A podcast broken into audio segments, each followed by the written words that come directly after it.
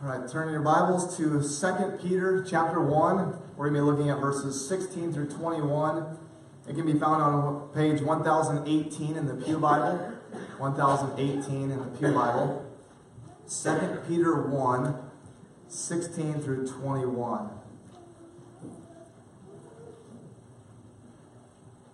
2 Peter 1, 16 through 21.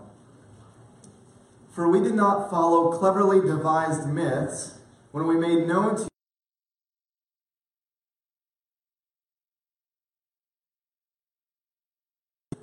For when he received honor and glory from God the Father, and the voice was borne to him by the majestic glory, This is my beloved Son, with whom I am well pleased, we ourselves heard this very voice borne from heaven, for we were with him on the holy mountain. And we have the prophetic word more fully confirmed to which you will do well to pay attention as to a lamp shining in a dark place, until the day dawns and the morning star rises in your hearts. Knowing this, first of all, that no prophecy of Scripture comes from someone's own interpretation. For no prophecy was ever produced by the will of man, but men spoke from God as they were carried along by the Holy Spirit.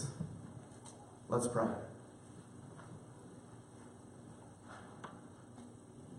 Our Father in heaven, we ask now that you would speak to us.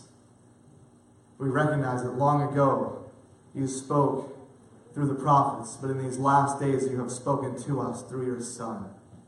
So now, even in this moment, would you speak to us through your word that we might know you better?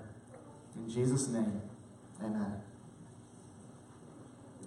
How do we know something to be true? How can you have certainty that some claim is true? Have you encountered an objection to your faith that sounded something like this? What you believe is just legend, fairy tale, a clever made up story. They made up all that stuff. I heard something like this when I worked at Target back in Louisville. The question we have is how do you respond to, to something like that? And how can you know with certainty that what is proclaimed as truth about Christ is actually something that is worth believing and staking your life upon? Well, these are some of the questions that our text begins to answer for us. As we look at the approach of the Apostle Peter, and as we seek to be grounded and established in our faith and have a certainty of the truth. Because this isn't just a message for skeptics, right? How you can answer a skeptic, but for the church and how you can remain confident in the truth that you have received. Because what happens, what happens when the truth is challenged? The one who professes faith in Christ might have a tendency to deviate from the truth or doubt the truth or they might not be sure how to defend the faith. And in our text this morning, Peter provides his testimony to the truth as he seeks to combat false teaching, defend his truth claims, and ground the church's confidence in Christ and in the promises of God. In Peter's testimony and defense, we recognize that the apostles did not present false myths and the prophets did not speak out of their own will. Peter gives us two reasons for why we can be certain of the truth about Christ, specifically regarding the promise of a second coming, not because that's what was under attack. But we see two reasons an, an eyewitness testimony, you see this in your outline, an eyewitness testimony and the prophetic word. And then we'll look at some practical implications from this. So, first, an eyewitness testimony. We can be certain of the truth about Christ, specifically in regard to the promise of his return, because the message, the truth that was made known, is rooted in eyewitness testimony. It is rooted in eyewitness testimony. Notice verse 16. For we did not follow cleverly devised myths when we made known to you the power and coming of our Lord Jesus Christ but we were eyewitnesses of his majesty. Peter reminds his audience that he did not make up clever stories, cleverly devised myths, when he made known, when they made known to the church about the power and coming of Christ, which is a reference to the second coming of, of Christ. As the church was taught about the promise of the second coming, they need to know that this isn't something that was just made up. Perhaps the false teachers were claiming that it was myth. It was a myth. When we think of myths, oftentimes we think of fiction. Right? It's something that a lot of people hold to. Ah, that's just a myth. It's just it's a, it's a false idea. We might also be familiar with the term myths from Greek mythology. I had to study that in, in school. Greek mythology, the ancient stories about the gods and the goddesses of the Greeks.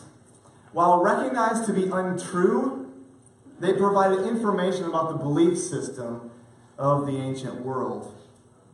A myth was an old story, largely fable, sometimes mixed with fact, and held some moral truths in it. There was some moral truths in it. And what was going on in Peter's day even happens today. The Bible and the events of the events and the people in the Bible are often dismissed. The stories are said to be myth or legend. A real, think about this, a real Adam and Eve, a worldwide flood,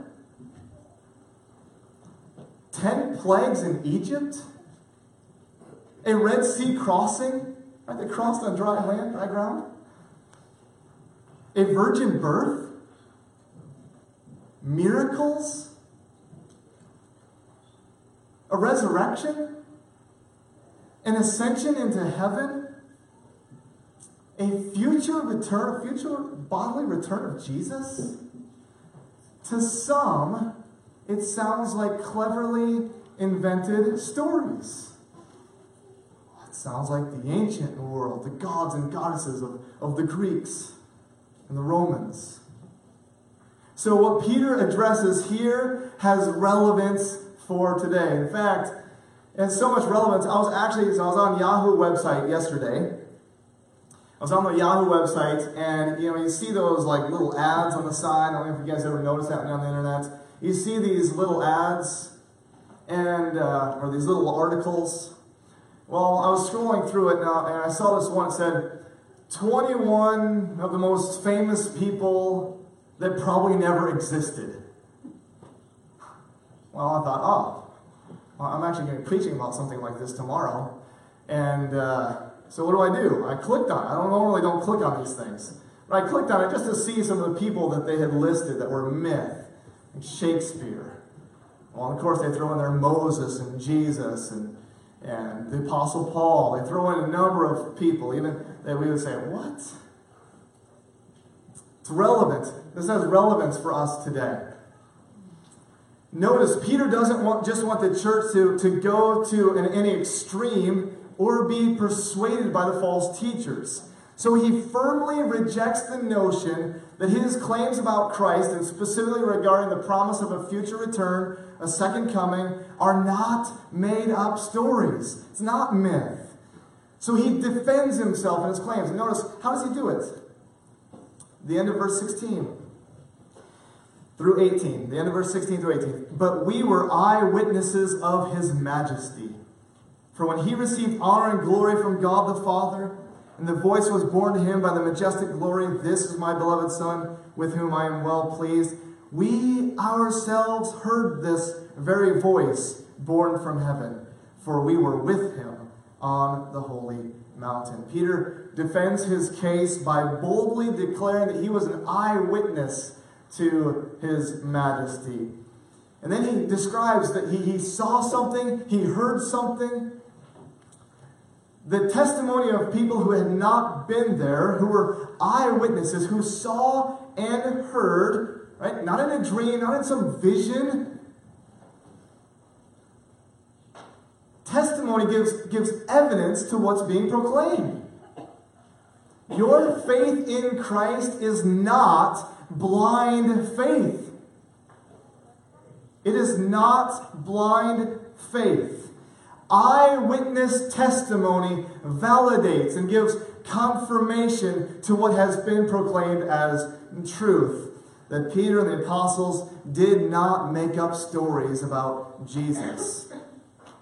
This was a common practice in the New Testament for people who were concerned. They were, they were really concerned with the truth. I don't know if you realize that. They were really concerned with, with truth. And they would go to verifiable evidence. Right? In Acts 2, as, as Peter is proclaiming what's happened to them, the outpouring of the Holy Spirit, he proclaims Christ. In Acts 2, he says, This Jesus God raised up, and of that we are all witnesses. The Apostle Paul in 1 Corinthians 15, he proclaims the gospel to the church in Corinth, right? He, he describes, he describes the, the death of Christ on our behalf, right? He Was, Christ died on the cross for our sins, and then he, he validates that by saying, he validates the death by saying that he was buried, right? So a real death occurred. And then he says that he was raised on the third day in accordance with the scripture. How does he validate this?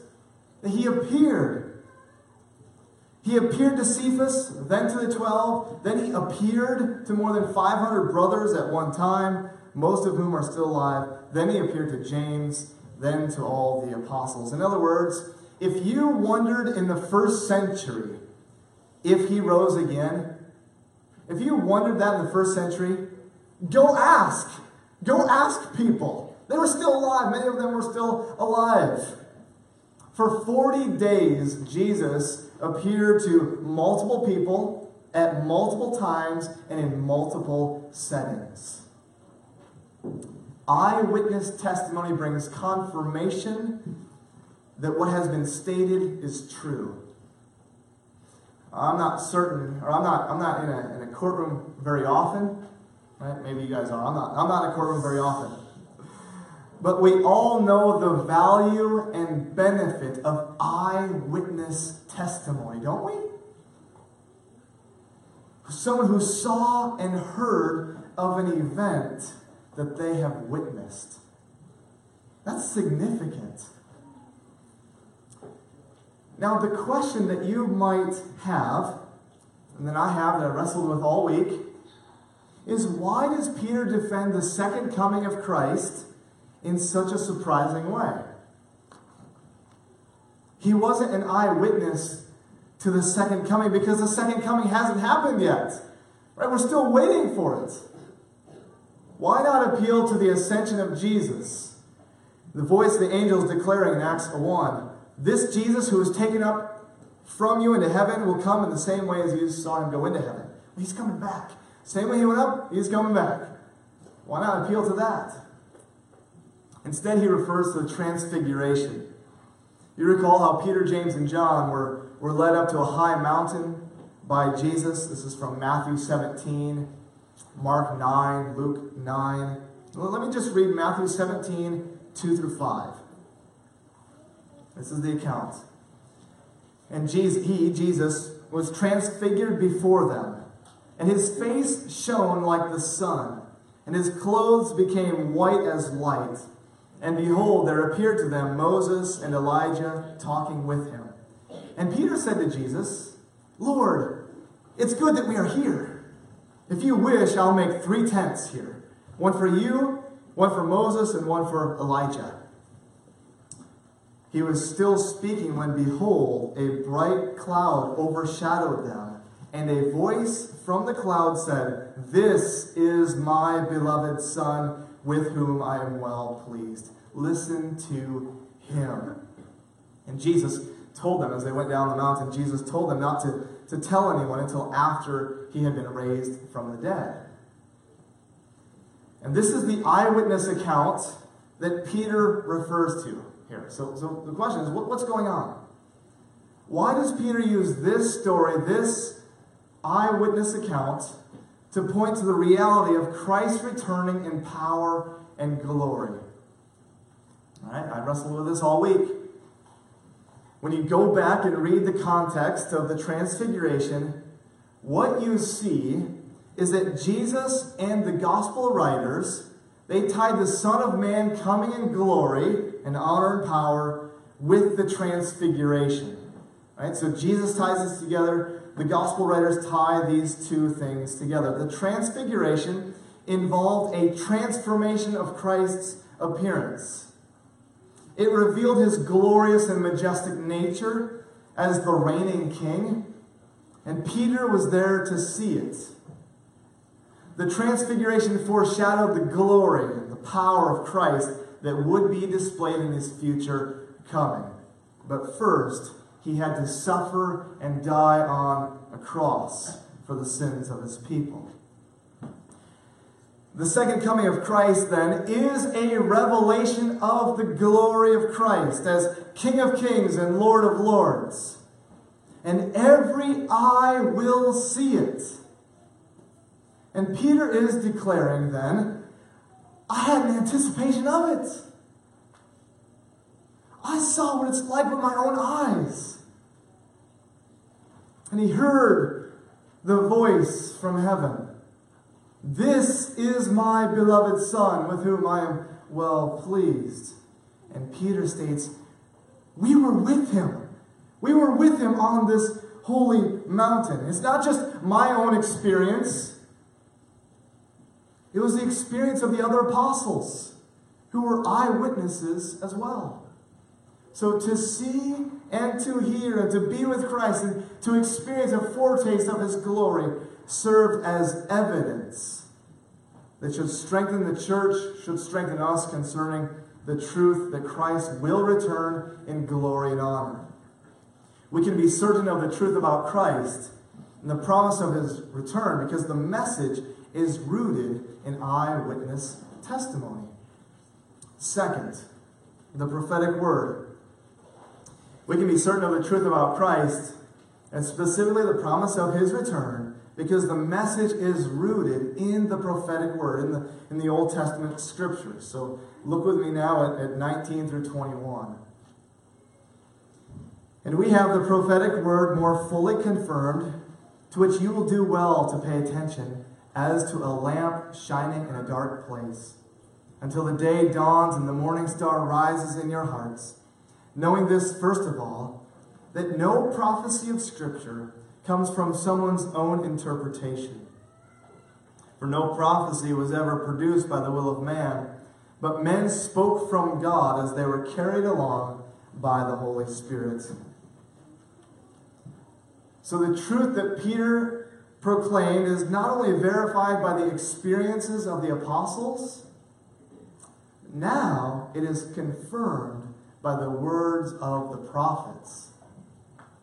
The prophetic word in verse 19 most likely refers to the words of the prophets in the Old Testament, the prophetic parts in the Old Testament. Now, I think we could see in this section that it can be applied to the Old Testament as a whole Right? What's true of the Old Testament prophets is true of the whole. We can be sure that Christ will return because the scripture is reliable. God's word is reliable. The Old Testament predicted and foretold of Christ's reign as king over all and, the promise of a new creation.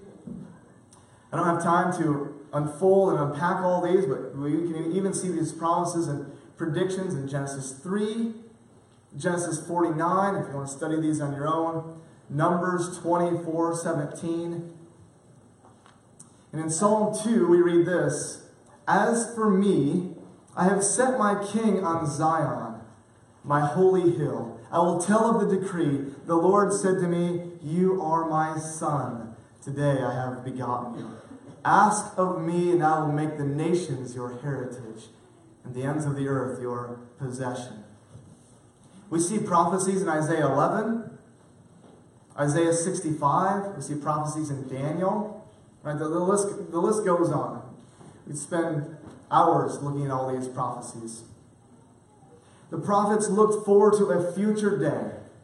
They spoke of the day of the Lord and the end of history when the righteous would be vindicated and the, the unrighteous would be punished. But what's significant here about what Peter says is that what the prophet spoke didn't come from someone's own interpretation. You notice that? It didn't come from someone's own interpretation. In other words, the prophecies in Scripture, the words in Scripture didn't come from the prophet's own ideas or their own imagination. It wasn't out of their own impulse or their own interpretation that they wrote what they did. In Jeremiah, the false prophets were known for visions coming from their own minds. Jeremiah 23, 16 and 17. Listen, listen to these verses. Thus says the Lord of hosts Do not listen to the words of the prophets who prophesy to you, filling you with vain hopes. They speak visions of their own minds, not from the mouth of the Lord. They say continually to those who despise the word of the Lord, It shall be well with you. And to everyone who stubbornly follows his own heart, they say, No disaster shall come upon you. Some marks of a false teacher false hope, speaking out of their own thoughts, and giving good news to those who despise the word. False prophets in Ezekiel 13 were those who invented their own prophecies, followed their own imaginations, and had, not, had seen nothing at all. Which would have been true of Peter's day and those whom Peter is combating. The words of the prophets in Scripture are reliable because it didn't come from their own imagination. Notice verse 21. For no prophecy was ever produced by the will of man, but men spoke from God as they were carried along by the Holy Spirit. We gain insight and understanding of our view of Scripture from this passage. We recognize 2 Timothy 3 all Scripture is breathed out by God. It's profitable for teaching, for reproof, for correction, for training in righteousness. Right? It's, it's breathed out by God, it is inspired by God. And the idea here, then, also is that the words of the prophets, human authors, spoke from God.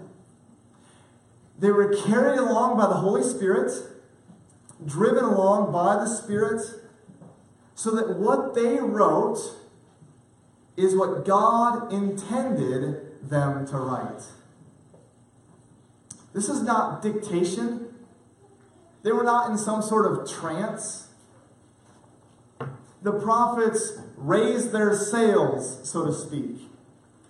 And in their own history, in their own personality, the Holy Spirit, the wind, carried them, them along to the destination that, that, that God would want them to go and God would have them go. So that what they spoke is God's word written through human authors. God let holy men who were taught by the Holy Spirit write the Bible. That's what we believe about Scripture such that the author of Hebrews can say in Hebrews 3 and then in Hebrews 4, he quotes Psalm 95. He can say, The Holy Spirit says, and then he quotes Psalm 95. And then he says in chapter 4, through David, and then he quotes Psalm 94, 95. The Holy Spirit says, David says, God spoke through human authors. They were carried along by the Holy Spirit and wrote what God intended to be written. Therefore, we can be certain of the truth of what Peter has spoken because it's not only rooted in eyewitness testimony, but it's confirmed through the prophets who spoke not their own words, but what God would have, God would intend for them to write. Eyewitness testimony and the words of the prophets confirm the truth about Christ. So now what? Now what? What are the practical implications for us? I see three implications for us as we apply this to our lives. Implication number one pay attention to the Word. Pay attention to the Word. Verse 19. And we have the prophetic word more fully confirmed. To which you will do well to pay attention as to a lamp shining in a dark place. You will do well it is right. It is good. It is the duty and responsibility of a believer to pay attention to God's Word. The idea would be to, to keep it in close proximity. We are to pay attention as a lamp shining in a dark place. What's the purpose of a lamp? We use a lamp to give us light so that we can see. Right? That's what I use a lamp for. God's word is a lamp unto our feet and a light for our path. Scripture is a lamp so that we might see the beauty and glory of Jesus Christ who died on the cross for our sins. He rose again and is returning as King over all. And we are to have our lives guided by it.